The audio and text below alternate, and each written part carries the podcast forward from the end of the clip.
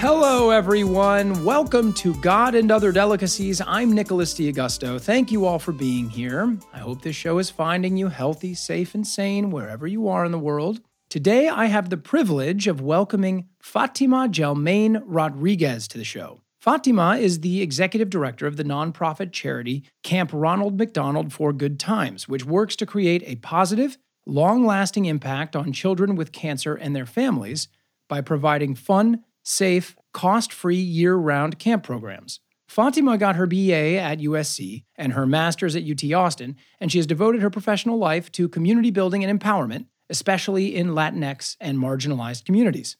Her bio also says that she loves to do makeup for her friends and family, and it's really very sad that she is not here in person with me right now doing my makeup in anticipation of us taking an awesome selfie. Guess that's one more thing on my to do list for 2021. Welcome to the show, Fatima. Hi. I'm so happy to be here. I love that little end part. what do you think? Do you think that uh, I can get my makeup done at some point in 2021? Of course. I'd be happy to do your makeup. No All right. All right, Fatima. Tell me about Proyecto Pastoral. It's a grassroots organization in Boyle Heights and East LA, where you first began working after you got your master's, right? Correct. I mean, it just sounds like amazing work. And I look forward to hearing about your story. And this sounds very powerful. Certainly, as being in, someone that's been living in Los Angeles now for 20 years, I know about the changes that are going on in Boyle Heights and what have been going on over the last 10 years in particular. And so I'm interested to know what your work was there. Yeah. So I got started at Proyecto Pastoral in, I believe it was 2006. And like you said, it was my first job out of UT Austin. And I was really intentional when I was moving to, to just start my professional career to find a nonprofit organization that was focused on grassroots organizing and really involving the community and the change that it was aspiring for. And so I spent a good amount of time, I would say almost a year, really vetting different organizations and volunteering and, and I just wanted to make sure I had the right fit because I, I've always been so passionate about doing good in the world and wanting to feel like I was part of real change. And so when I came across Proyecto Pastoral, I was just, I fell in love uh, immediately with the organization. Oftentimes, people know of Dolores Mission or Homeboy Industries. And so Proyecto started from that same social justice movement in the late 80s, early 90s that was started by Father Greg Boyle and also um, the women in the community of Boyle Heights. So it was really a social justice movement that was going on in response to all the gang violence that was happening. And Proyecto has an early childhood education center. They have a homeless shelter, community organizing, after school program, at the time, they had a thrift store.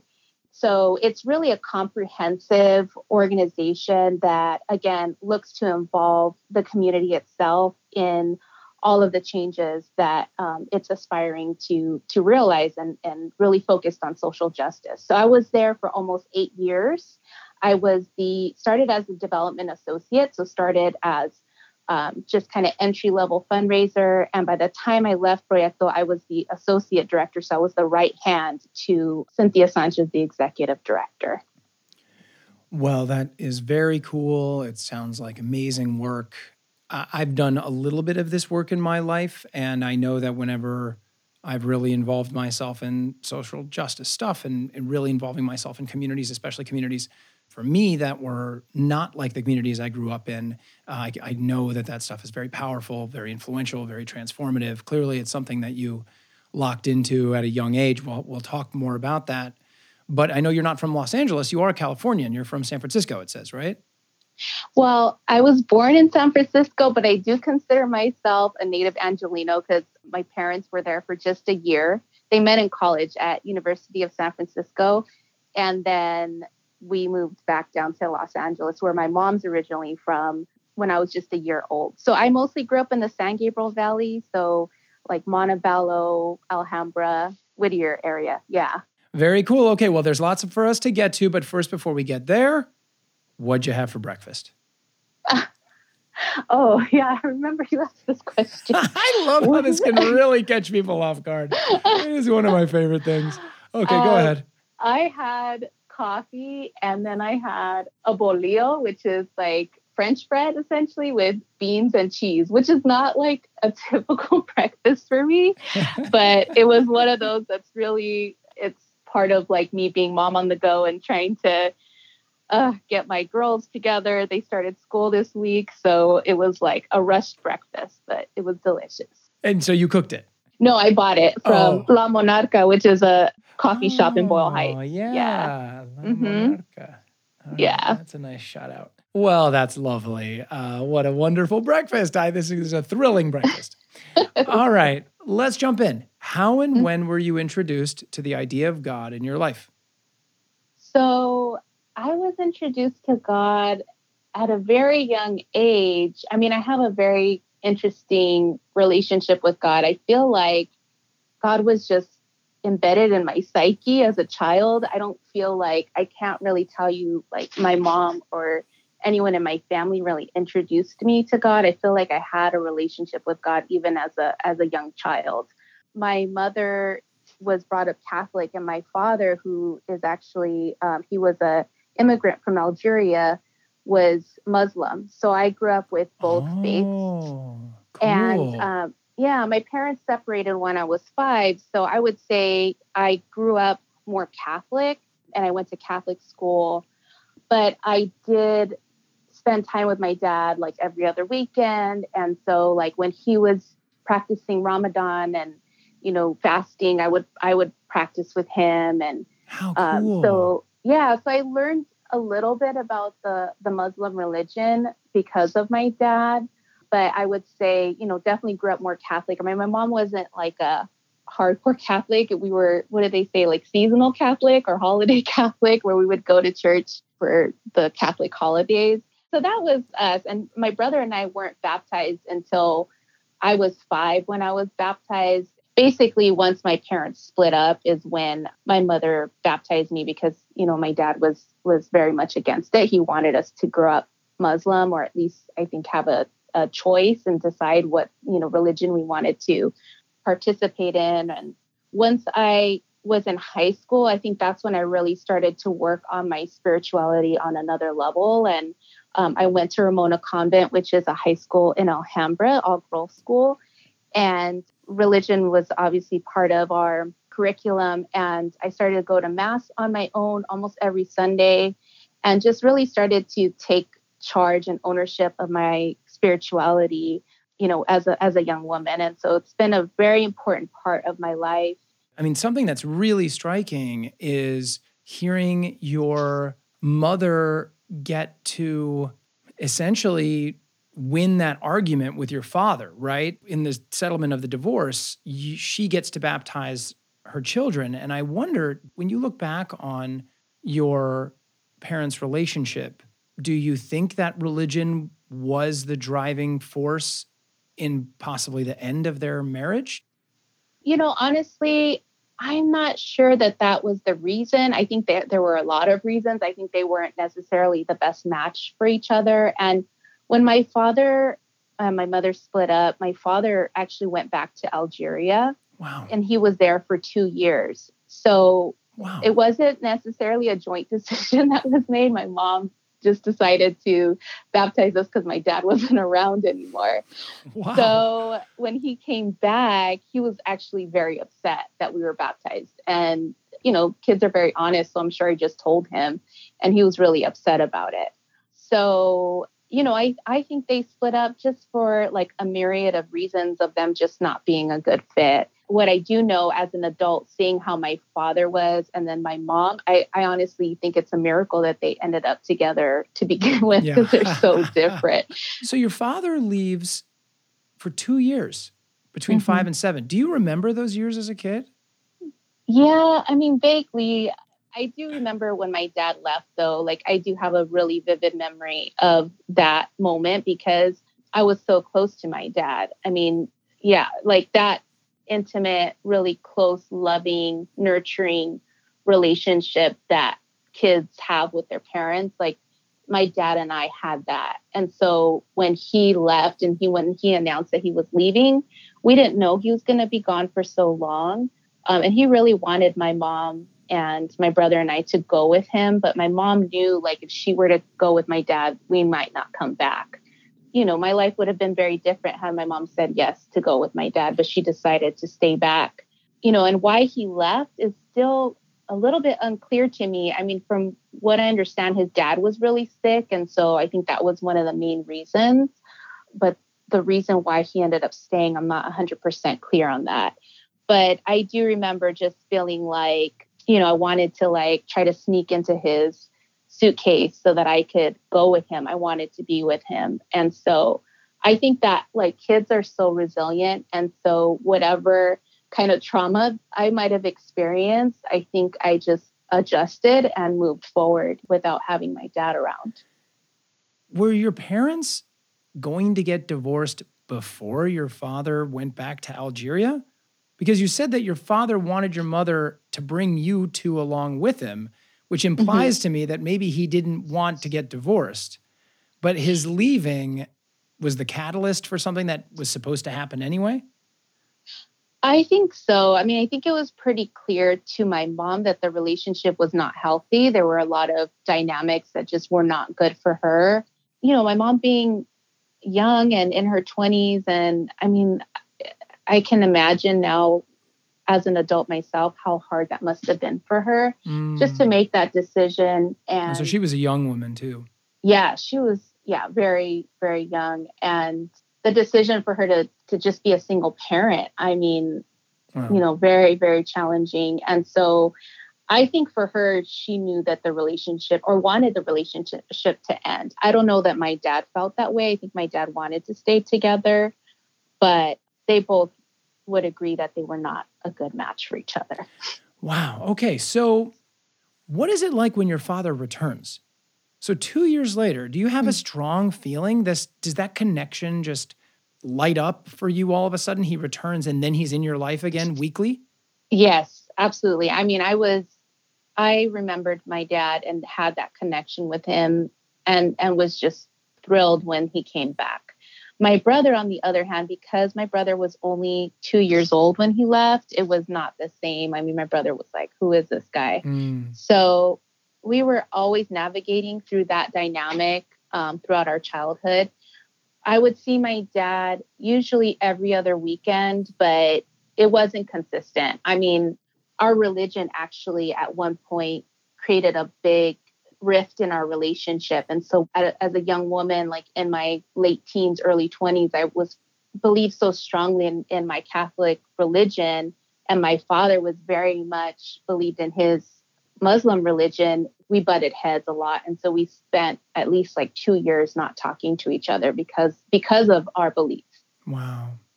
Yeah. What age did that start? Yeah, I think it was like soon after I graduated from high school that we I just remember us driving to his home in Palmdale, which is, you know, a long drive from LA, and just having this really intense debate about you know, which religion is right, which way of understanding God is correct. And I just remember him dropping me off and and feeling like, okay, I think this is the last I'm to talk to my dad, at least for a while. And for my dad, he felt like he didn't identify with me. He he felt like this is not a child I would have raised to be so like staunchly Catholic. Hmm. I don't know. I guess that was his defense mechanism. And he also was just disappointed that he wasn't able to be the father that he wanted to be. And did your brother ever develop that connection with your father that your father would have wanted with both of his children? And did your brother also follow in your Catholic faith? No, my brother did not follow my and Catholic faith. Oh, there's definitely something behind this laughter. Yeah. I'm just laughing because my brother is like he's such a free spirit, and I mean he definitely has God in his life and has a relationship with God. But uh, and what he would come with me to church on rare occasion too. But you know, in terms of the relationship with my dad, it was very tumultuous for my brother and my dad. I mean, my brother he would get into trouble a lot at school at a very young age. I mean, he was in kindergarten and was suspended because he was such a troublemaker. Yeah. He uh so and that my brother's just always been like doesn't make mean any harm, you know, it's all like playful, but definitely, you know, as a kid was was getting into trouble. So then my mom would call on my dad and just be like, you know, help me with just raising your son, like help me, you know, get him on the right path. And so I think my dad just didn't know the right way and he was really harsh with my brother. Mm. And so they didn't really have that opportunity to develop a close relationship. I'd say towards the end of my dad's life, they definitely started to develop a closer relationship. But when we were kids, I mean, if it wasn't for me pushing my brother to like go visit with my dad every other weekend, because I didn't want to go on my own, I wanted my brother to be with me. I don't know if they would have had a relationship at all. Do you remember why you wanted your brother to be there instead of just going alone? Was it more for your yeah, brother or more for you? It was more for me, probably. I mean, my, I think when you're a kid, it's as intuitive as children are, it's hard to put words to those feelings. Mm. And so it was just like really heavy energy at my dad's house. His wife, you know, his new wife, between the two of them, it was like kind of a toxic environment. I mean, nothing like abusive, but just the energy was really heavy. Mm. You know, they were chain smokers, they had like 12 cats. It was just like a weird vibe. Mm. And because I couldn't I couldn't put my finger on it, but I did know that like I wanted to spend time with my dad. I also felt guilty if I ever didn't want to spend time with my dad, but I felt like I wanted to still be there for him. But I knew that like when I was there at my dad's, if my brother was there, I felt much safer. Right on. Okay. This is a good place to take the first break, all right? Okay. we'll be back in just a couple of minutes.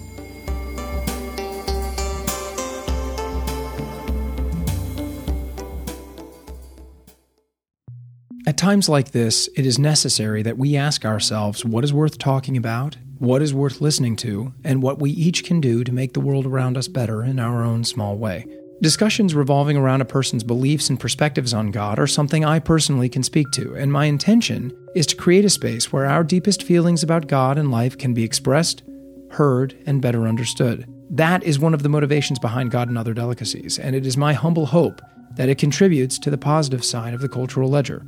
It is my intention to continue to create opportunities here for the presentation of those ideas that are different than mine, so that I can listen to them, come to understand them better, and hopefully discover ways in which I and each of us can participate in fostering communities that are ultimately more fair and loving for all.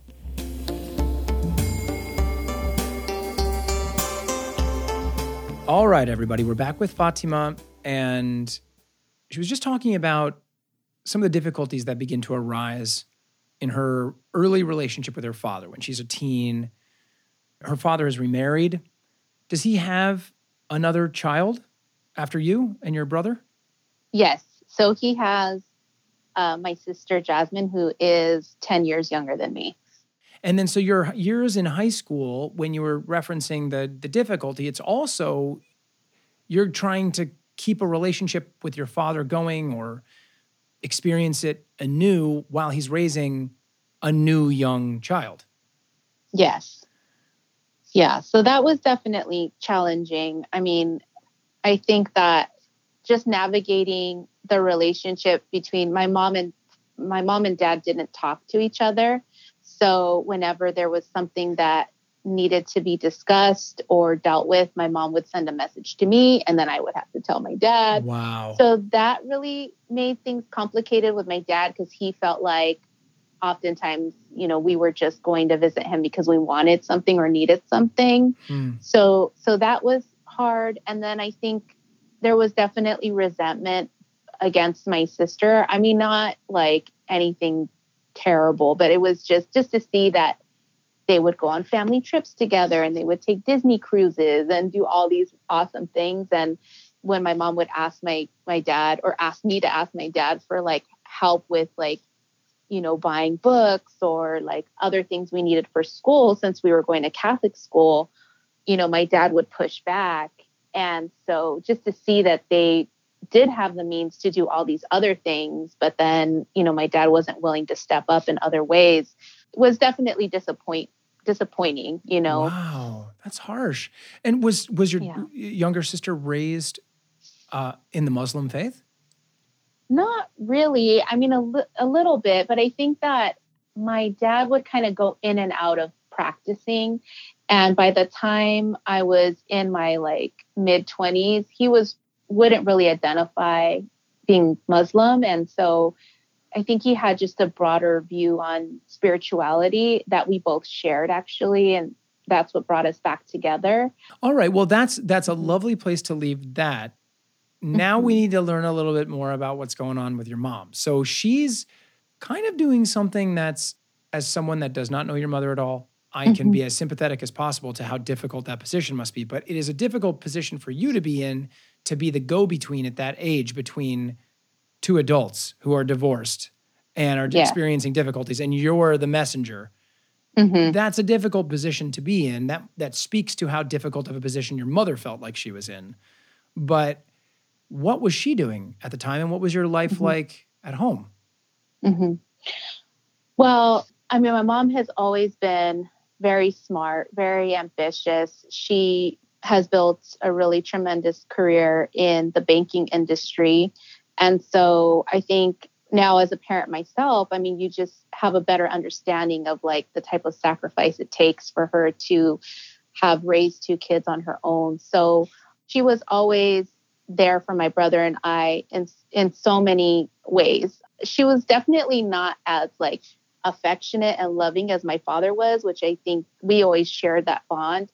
I mean, as I got older, my mom definitely became more expressive in like an affectionate way about her love. I mean, that has to do more with like her dynamic with her mother and how she was raised and the trauma that she experienced there. But in terms of like her relationships with men, she she was definitely like dating and there were different men that she had a relationship with. They lived with us, and you know, one of her relationships had kids, and and we all lived together for a little bit. That didn't work out. So she has a short-lived relationship mm-hmm. where you, for a brief period of time, have two step siblings. Right.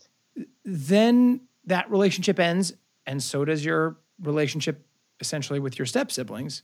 And mm-hmm. then. Yeah. So that relationship ended. It was not an easy end to that relationship.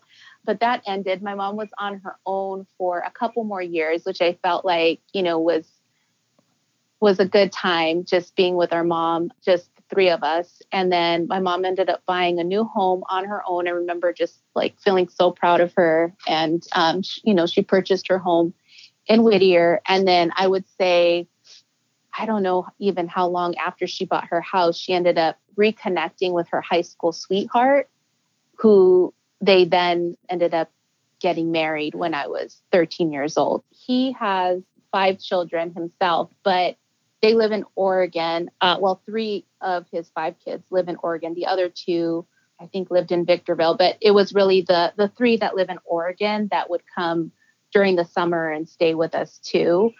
So, you know, I would say like off the bat, that relationship was definitely very rocky. Did they have any biological children?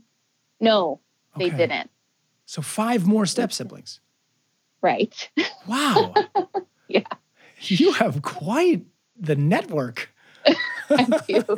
Yeah. you were you were networked from an early age. Yeah, for right. sure. Okay, so, go go on. It was tumultuous. Yeah, it was pretty tumultuous. I mean, I would say one of the big things that happened when I was just starting high school. So I guess I'm 13, 14 years old. My mom, brother, and Eddie, which is her um, her husband, drive up to Victorville, and I stayed back because I was trying out for the cheerleading team, which is so hilarious now because I'm like not a cheerleader at all, uh, but decided to try out for the cheerleading team. And so when they're on their way, way back from Victorville, they end up getting into a major car accident. Oh, no. They're in a Bronco, and the Bronco ends up flipping over like six times. My mom's husband is thrown out of the car. And he had previously been in, a, in another accident. So his leg was already in what's called an external fixator. That's why he was thrown from the car because he wasn't actually strapped into the car. He wasn't um, wearing a seatbelt because it was right. uncomfortable for his leg or something? Exactly. Whoa. Exactly. So that ended up being just a major stress in our life after that accident happened. Thankfully, my brother was fine. I mean, he had some damages. He had some injuries to his head and, and his arm and stuff. Um, my mom was okay. She was the one driving, but talk about like God mm. interceding, like the fact that I, like I mentioned, I am not the type to be a cheerleader. I'm not coordinated enough for that. Hmm. But the fact that I felt like brave enough to try something so out of my comfort zone, I feel like was one of those times where God interceded in my life because I have no idea what would have happened to my brother or to me, you know, if I had also been in the car. Mm. So, yeah, at a certain point, once Eddie is kind of like more healed, he ends up having to serve some time in jail because he was convicted for um, involuntary manslaughter. And so he had to spend a year in prison in, in Chino. And for something spent, else, you mean? Yeah, for something else a different accident that he was in. The the reason that his leg was already right. injured. Yeah. Wow. So wow. you know that uh, that time was was challenging for my brother and I because we would go with my mom to go visit with him you know, in a men's institution in Chino. And like when you're a teenage girl, that is like not the ideal environment to be in, you know? Right, right. Are you, do, are you just talking from like the cat call perspective of that or? Yeah, mm-hmm, totally. Yeah. And just like, I don't know if you've ever been into a prison, but just the process of having to be checked and make sure, sure like you're not bringing in contraband, just all of that experience is not something that I think, you know, anyone, especially a child or teenager, should experience. I mean, I think I've been in a prison once, but it's not like uh, I had to go there because there was a reason, a familial connection, and an obligation. And mm-hmm. okay, so this is a moment, like, even as a listener, I am feeling overwhelmed at the teenage you of what you're trying to filter at this time in your life. Yeah. Did you feel mm-hmm. like you had other people around you that were living a similar life to you? Were you in a high school where it was like your life was noticeably more fractured than most mm-hmm. people around you? Did you feel that at that age? Were you kind of trying to hide this mm-hmm. part of your life? Or did you feel like you were in an environment where, for whatever reason, lots of kids were dealing with this kind of stuff?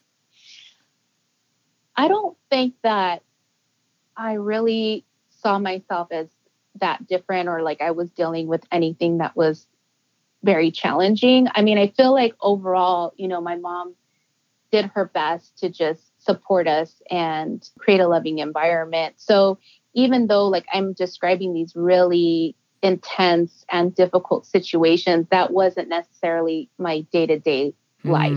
Your mother's a strong foundation throughout all of this.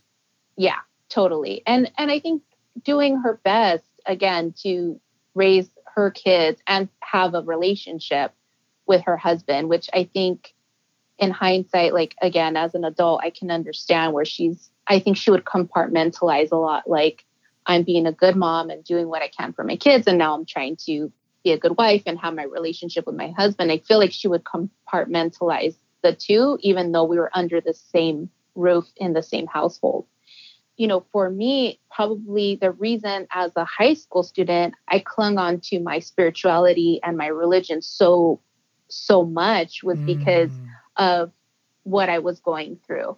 I think that that's really what gave me strength. I mean, I had, of course, I had amazing friends. I mean, to go to an all girls school, it, it's such a supportive environment. At least that was my experience.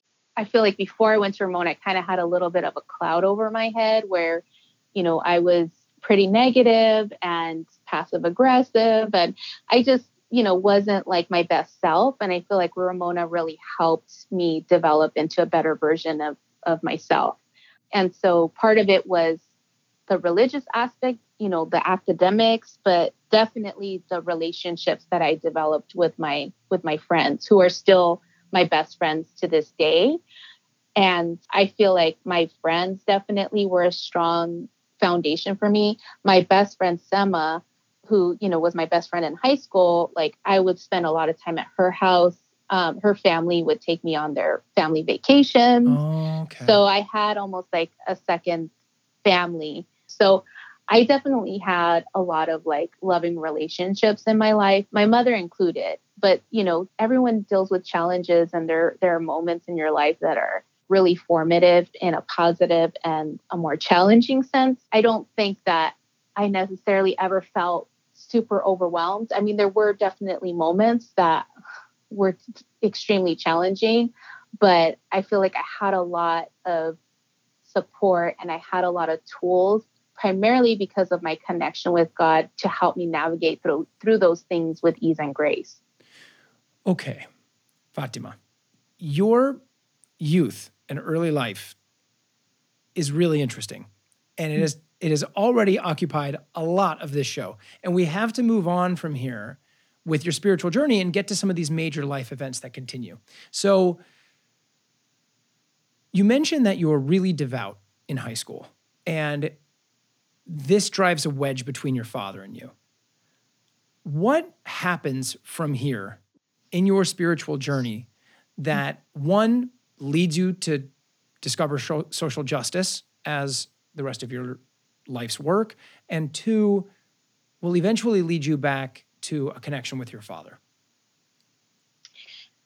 Yeah, I think that, you know, as is typical for a lot of people, once you go to college and grad school, I think your views and perspectives start to really broaden because you meet people from different places outside of your community, outside of your, you know, normal day-to-day life from high school. So uh, just my views on on religion and spirituality really did start to broaden. You know, one of my friends, SB, her sister Celestial is, you know, also a good friend of mine. She introduced me to Conversations with God written by Neale Donald Walsch. That was a big eye opener for me as well. And I think also, oh goodness, I can't remember the name of the book, The Power of Now by Eckhart Tolle mm-hmm. was also a book that I read when I was in my early 20s. So I feel like my affinity towards Catholicism continued throughout, but I was definitely open to understanding other religions, other you know ways of of interpreting and and understanding God and being in relationship with God.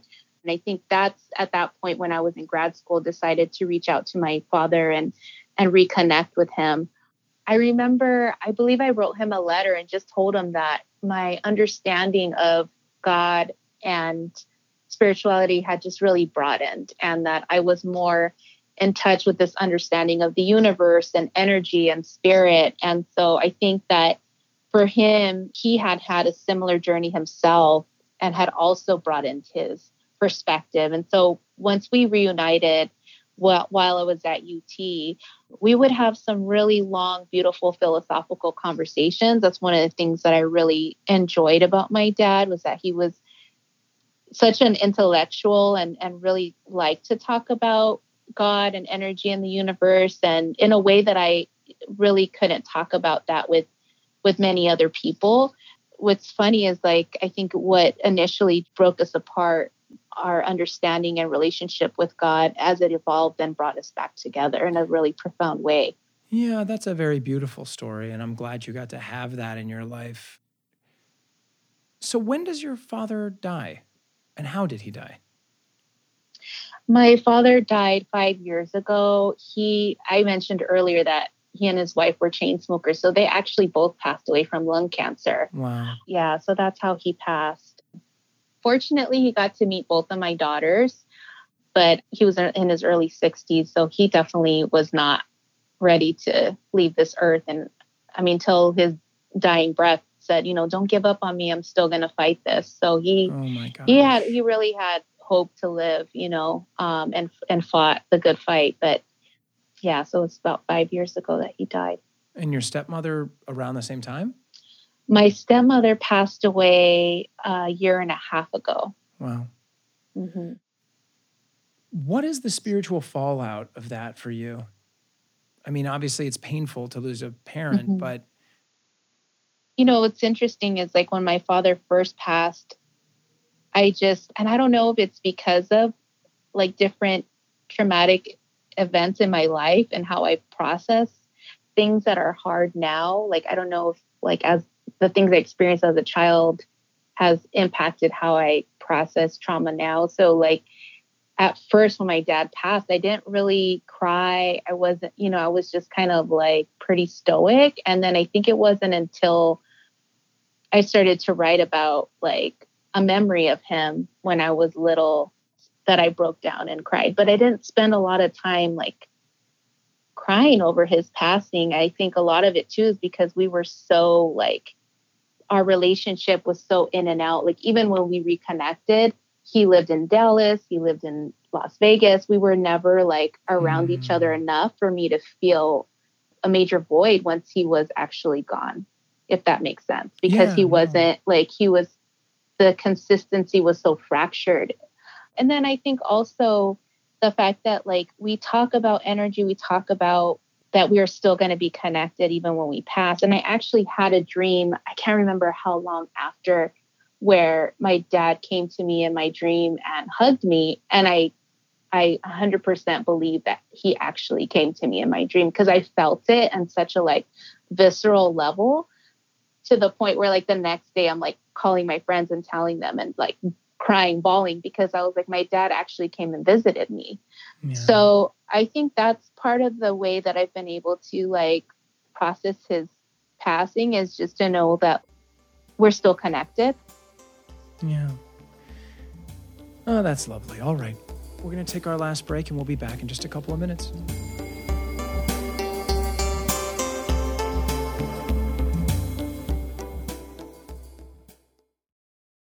God and Other Delicacies has a weekly newsletter. If you'd like to subscribe, email me at godsdelicateshow at gmail.com and I'll put you on the list. Also, if you're listening to this show on iTunes right now, I'd love it if you scrolled to the bottom, hit five stars, and wrote a one to two sentence review. It really does help the show reach more listeners, and it means a lot to me because I read them, and it's nice to read nice things.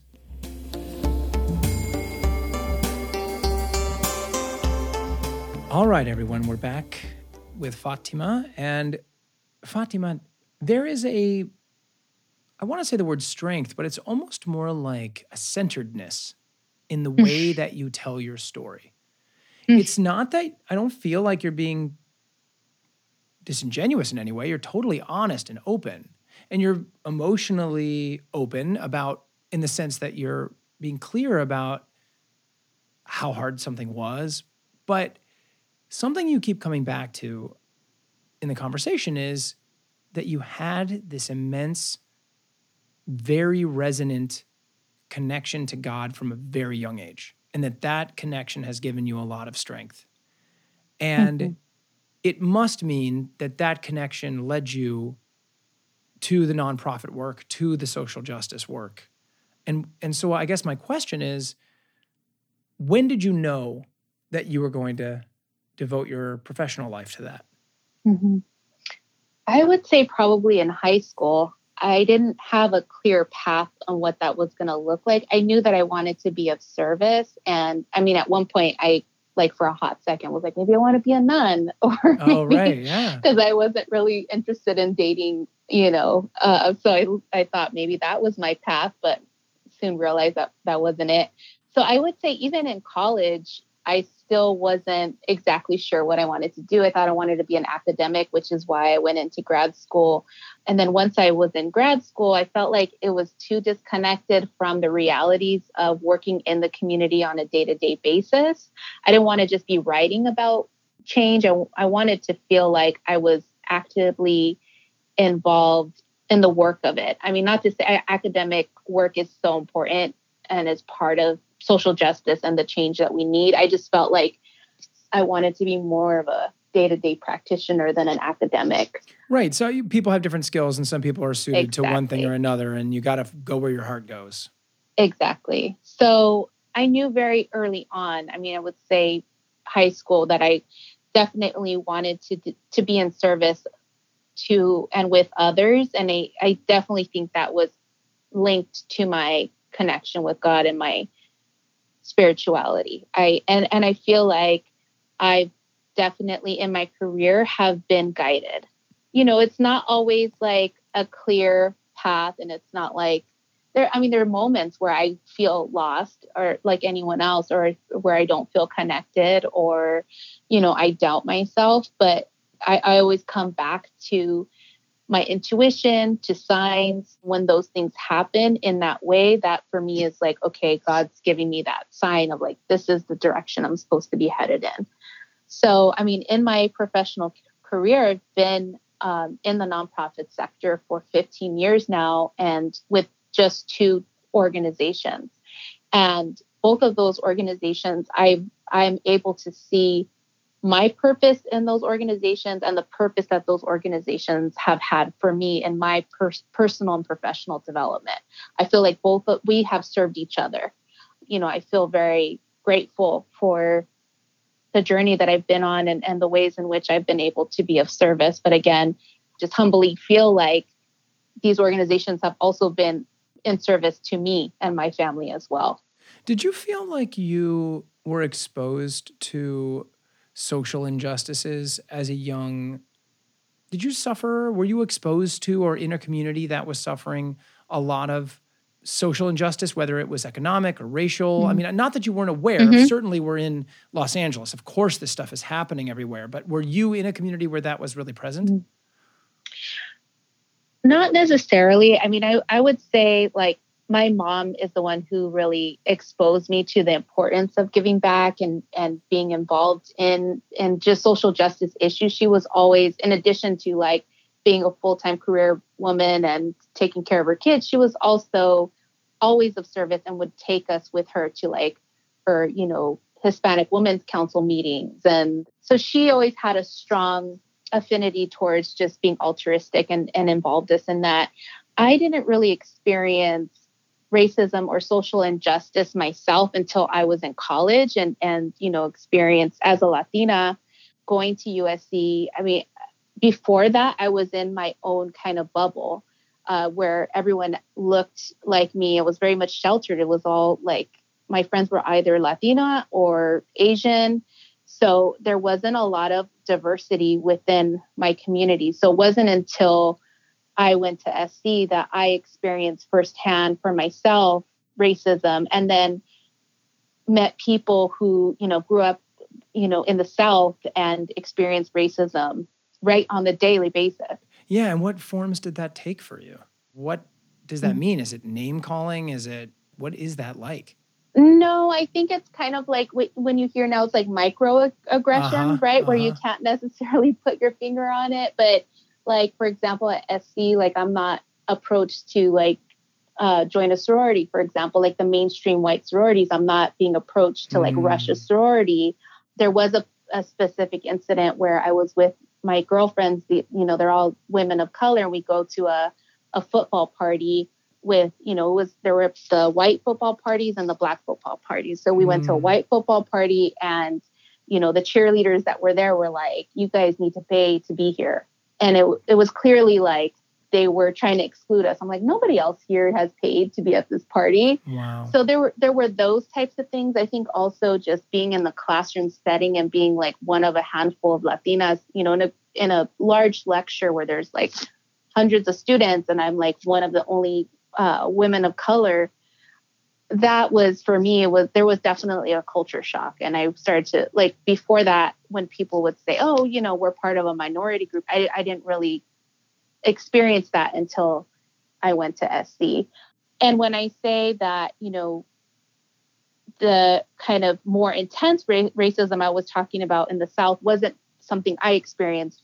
That was in reference to friends that i had met who grew up in the south and and explained to me you know what they went through mm. um, growing up as a person of color in the south and that to me was just like shocking you know like i couldn't yeah. believe just the level of really intense racism that still existed in our country when you grow up in a place like los angeles it's not at least for me that wasn't you know i have that privilege where you know i'm a light skinned latina so i didn't have the same level of you know overt racism but i did experience it a bit at, at sc wow yeah. So for you, that must only fuel your fire for social change. Absolutely. Absolutely. And I think also you know, my friends being first generation to go to college. I'm actually second generation. My mom graduated from USC also. Oh, granted, cool. you know, wasn't like a traditional college experience. She had two kids by the time she graduated. Wow. But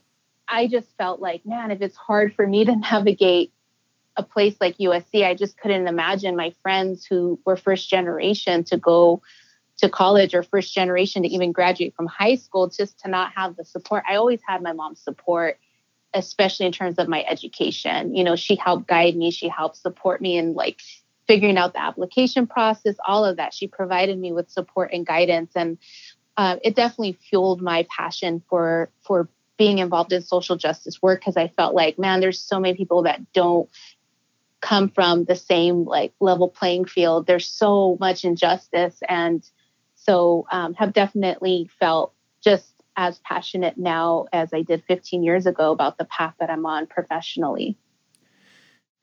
So you graduate UT Austin. You've broadened your spiritual horizons. You now have experience of what racism is like, both personally and in a larger sense. You're really fired up about social justice. Something you told me off mic was just how important Proyecto Pastoral was to you when you discovered that coming out of your master's. Talk to me about what that experience meant to you, what it was like leaving it, and how it folds into your family life.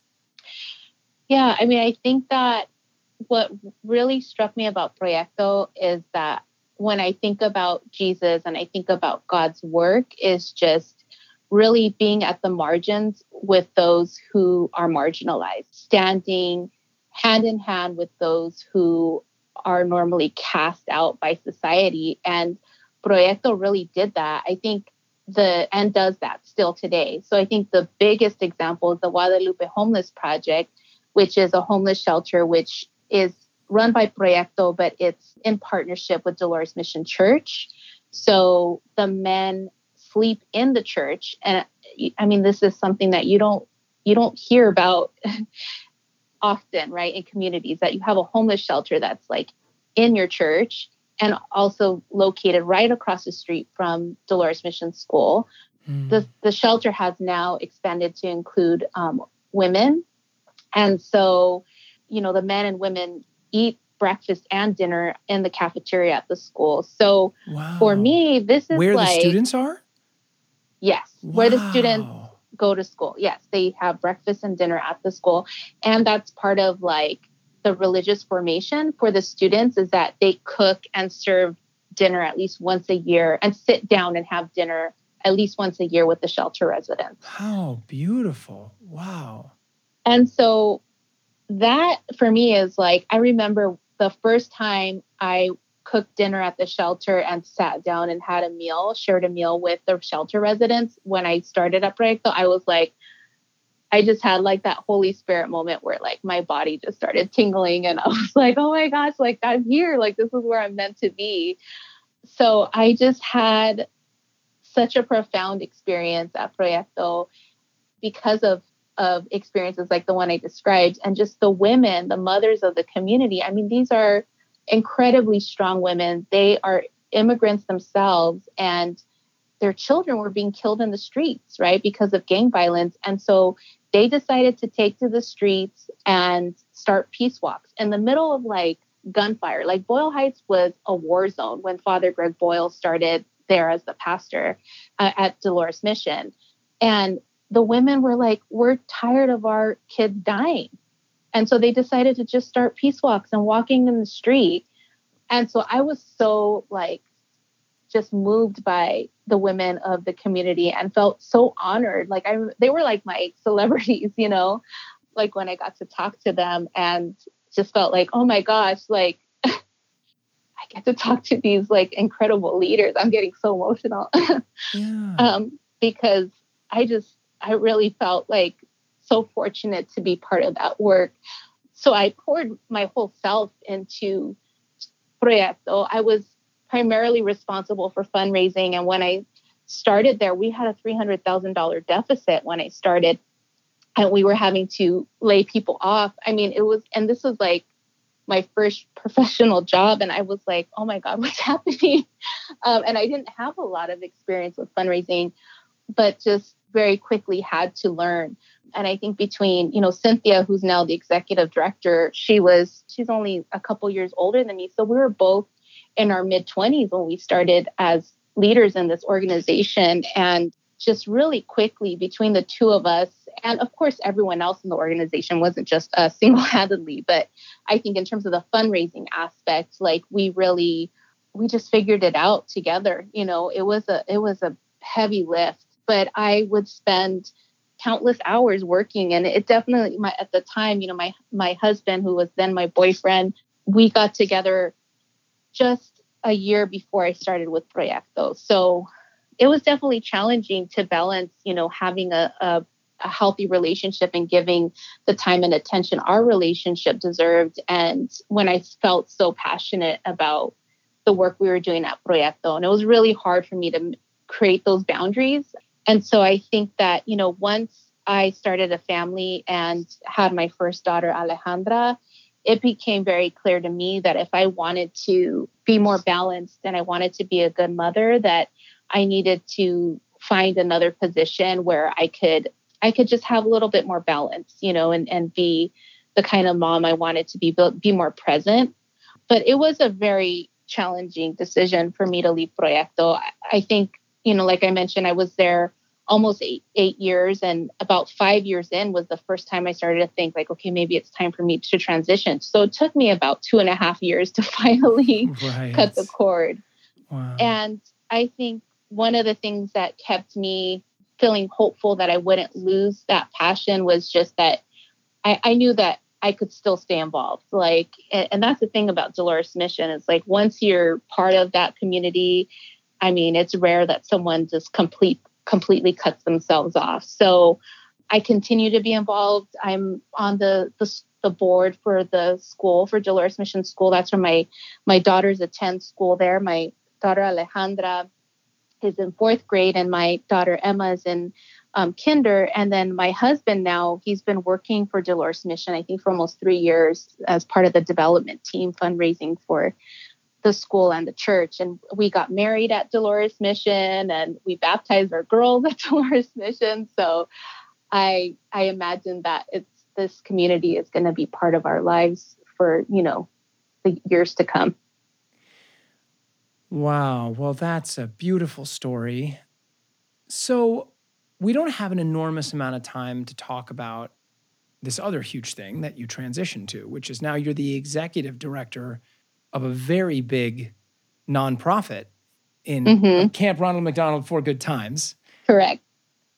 Can you tell me briefly what that work is like? Obviously, it's clearly very important to you. Something that I think is really uh, that stood out to me in your bio is you talking about this organization is the only one that has a Spanish language oncology camp. So that's something obviously very close to your heart, keeps you close mm-hmm. to the mm-hmm. community in that way. You talk about having taken the job partly because you needed to be a mother more. Um, mm. Do you still feel like you're able to make the kind of impact that you you love doing? Yeah, I mean, when I started with Camp Ronald McDonald, I was the development director, so I didn't start as the executive director. Okay. Um, and I started out part time, so I was there four days a week. So when I started with camp, it's definitely professionally what I needed. I wasn't familiar with the camp environment. I didn't really, I didn't grow up going to camp. So I definitely felt like the mission of serving children with cancer and their families. I mean, how can you not get around that? But I wasn't sure that after having such an intense love affair with Proyectos, like, how do you now transition into something else, right? Yeah. And so I kind of saw camp as like my um, my in between job. I didn't see myself staying at camp for very long. I thought I would do something again more grassroots, more focused on the Latino community. But I became a convert when I went up to, to family camp for the first time. Uh, family camp is for children with cancer zero to eight, and the whole family goes up.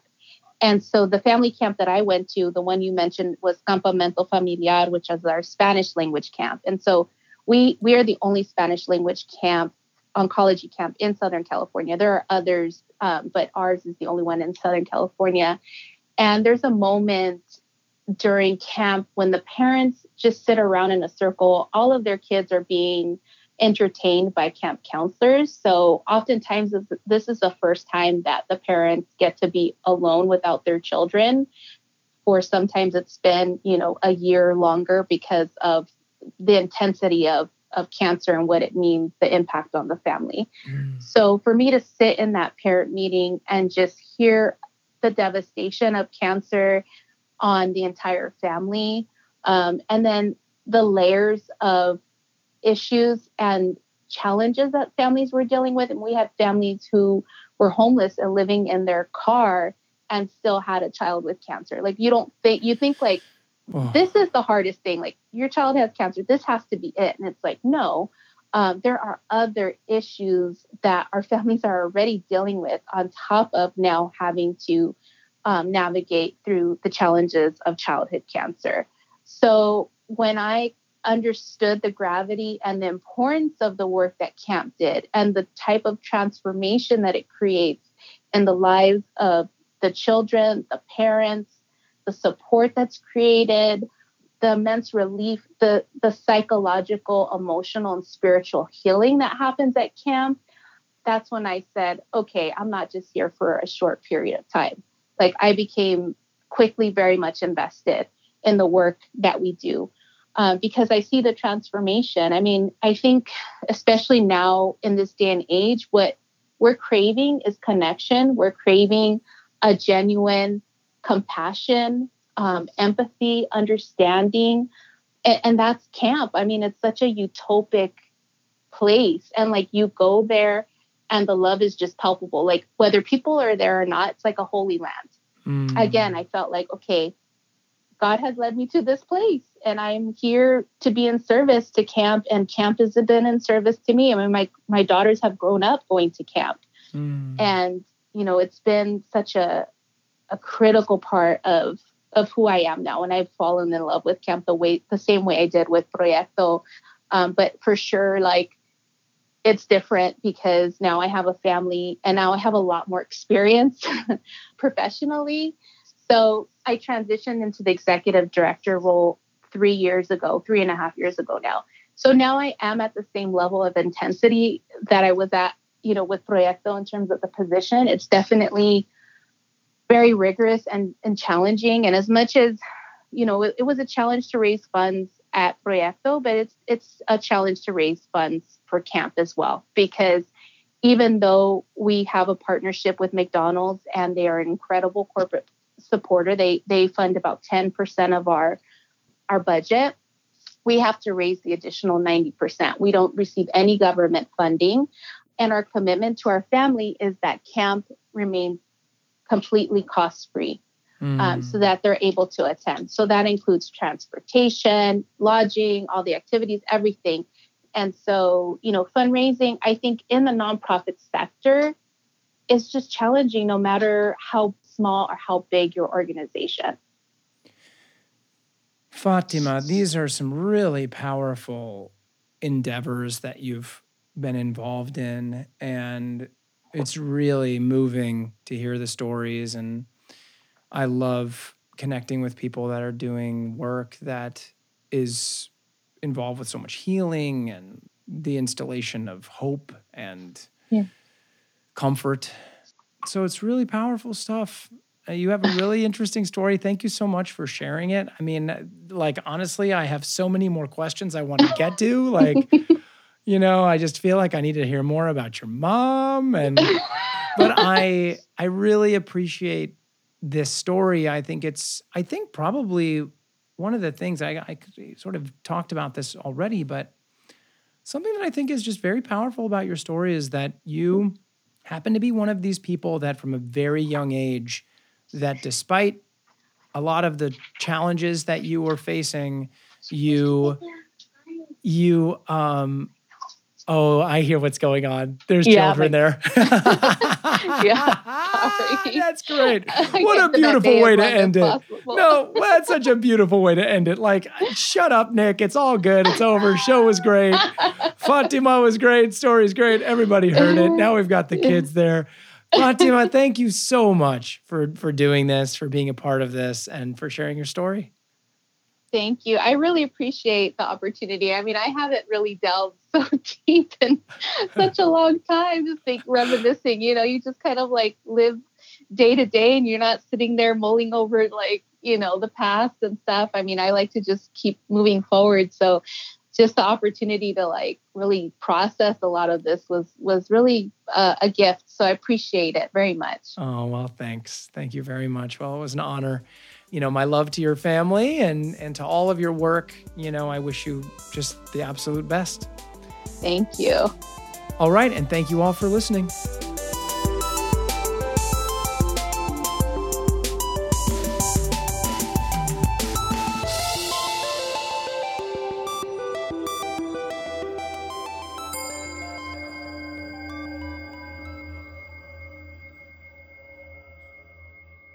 You know, I ended up connecting with my husband when I was 25, and that's when I, you know, started you my. School. Yeah, when I was in grad school. Yeah, okay. Um, I met through a friend. Oh, I see. And he was my first boyfriend, and like, yeah, that was it. He was like my one and only boyfriend, and oh now my, my husband. Gosh, you didn't even date when you were in high school? Not really. No. Oh really my date. goodness. My goodness. I dated a little bit, like maybe two or three guys. yeah. I want you to know, Fatima, this is not normally how much chatting I have to do about a story, but your story has sort of it started so many interesting courses for me that I need to tie them all up now. Okay. Yeah.